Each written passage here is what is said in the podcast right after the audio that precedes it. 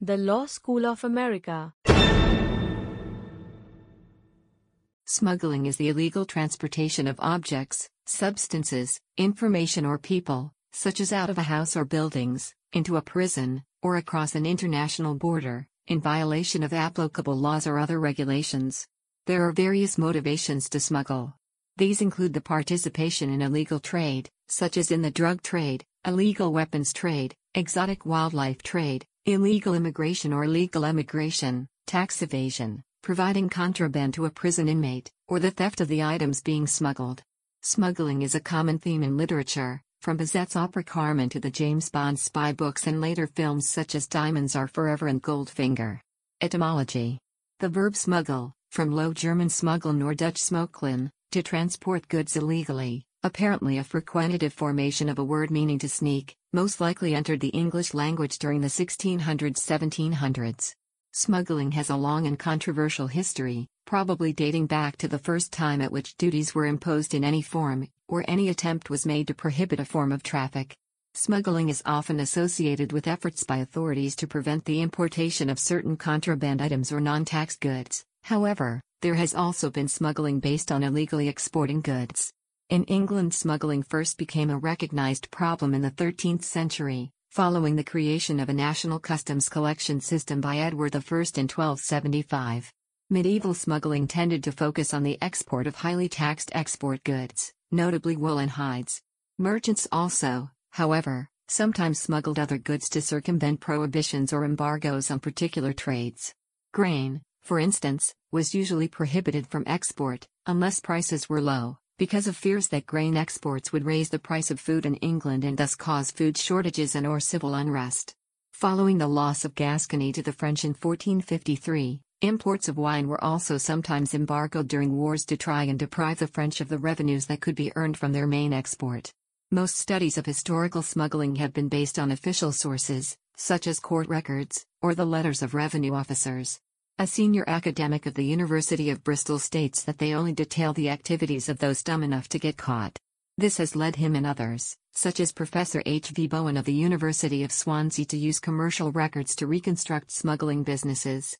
Jones's study focuses on smuggling in Bristol in the mid 16th century, arguing that the illicit export of goods like grain and leather represented a significant part of the city's business, with many members of the civic elite engaging in it, whether by disguised slash hidden transport or misdescription of goods.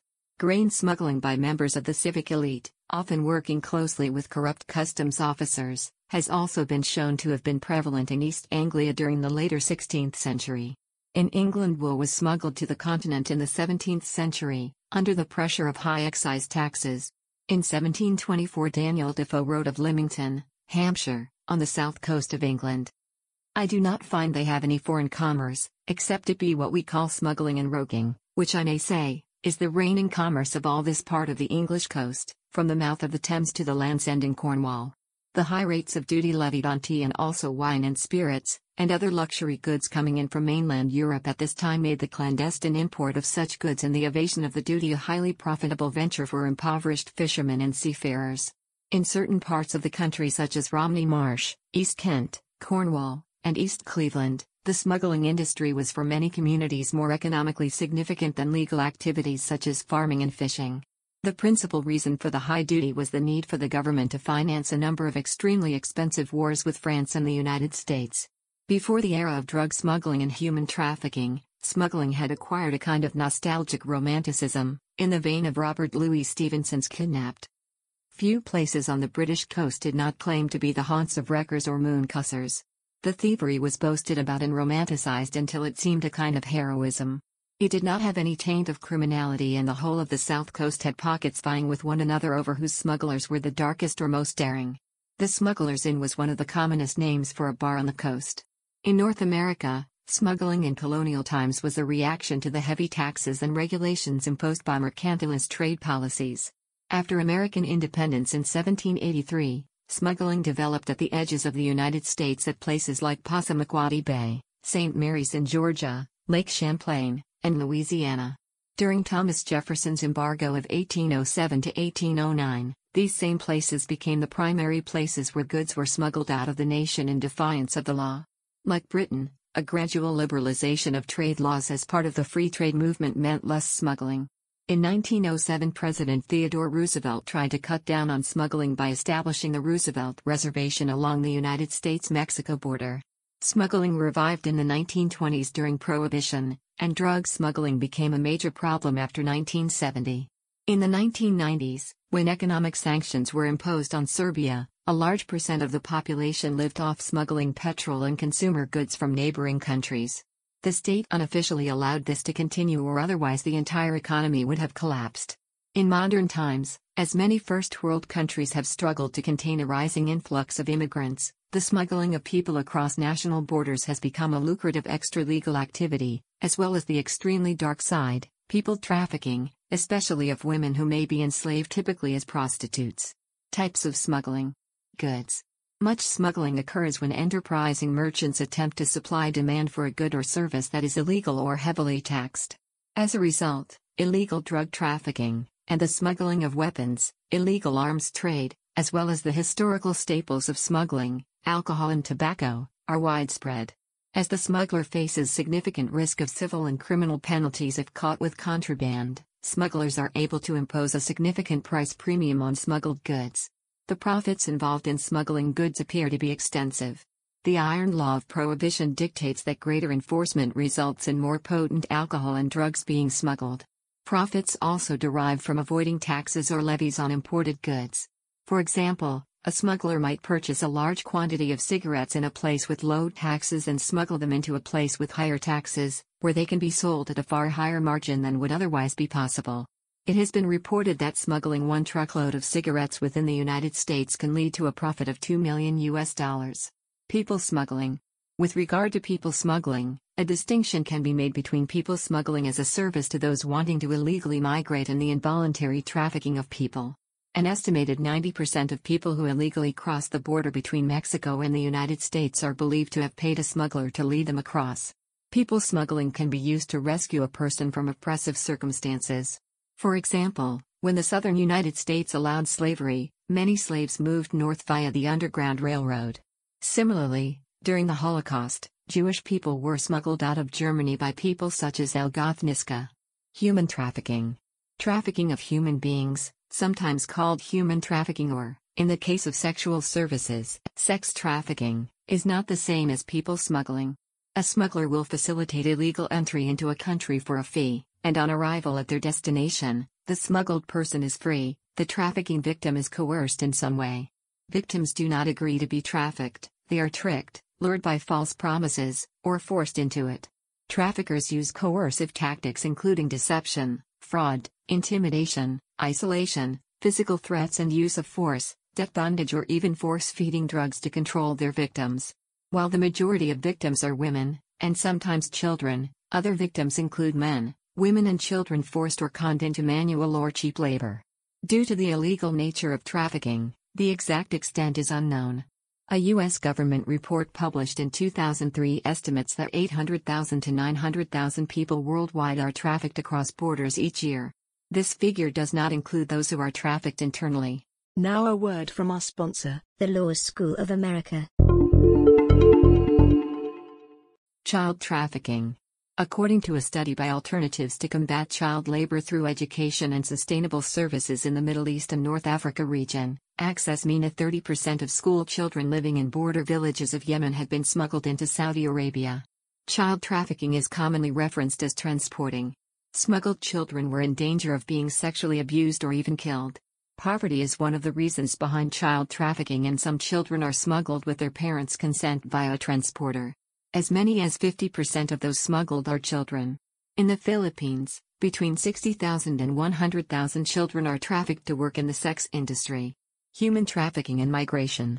Each year, hundreds of thousands of migrants are moved illegally by highly organized international smuggling and trafficking groups, often in dangerous or inhumane conditions. This phenomenon has been growing in recent years as people of low income countries are aspiring to enter developed countries in search of jobs. Migrant smuggling and human trafficking are two separate offenses and differ in a few central respects. While smuggling refers to facilitating the illegal entry of a person into a state, trafficking includes an element of exploitation. The trafficker retains control over the migrant, through force, fraud or coercion, typically in the sex industry, through forced labor or through other practices similar to slavery. Trafficking violates the idea of basic human rights. The overwhelming majority of those trafficked are women and children. These victims are commodities in a multi billion dollar global industry. Criminal organizations are choosing to traffic human beings because, unlike other commodities, people can be used repeatedly and because trafficking requires little in terms of capital investment. Smuggling is also reaping huge financial dividends to criminal groups who charge migrants massive fees for their services.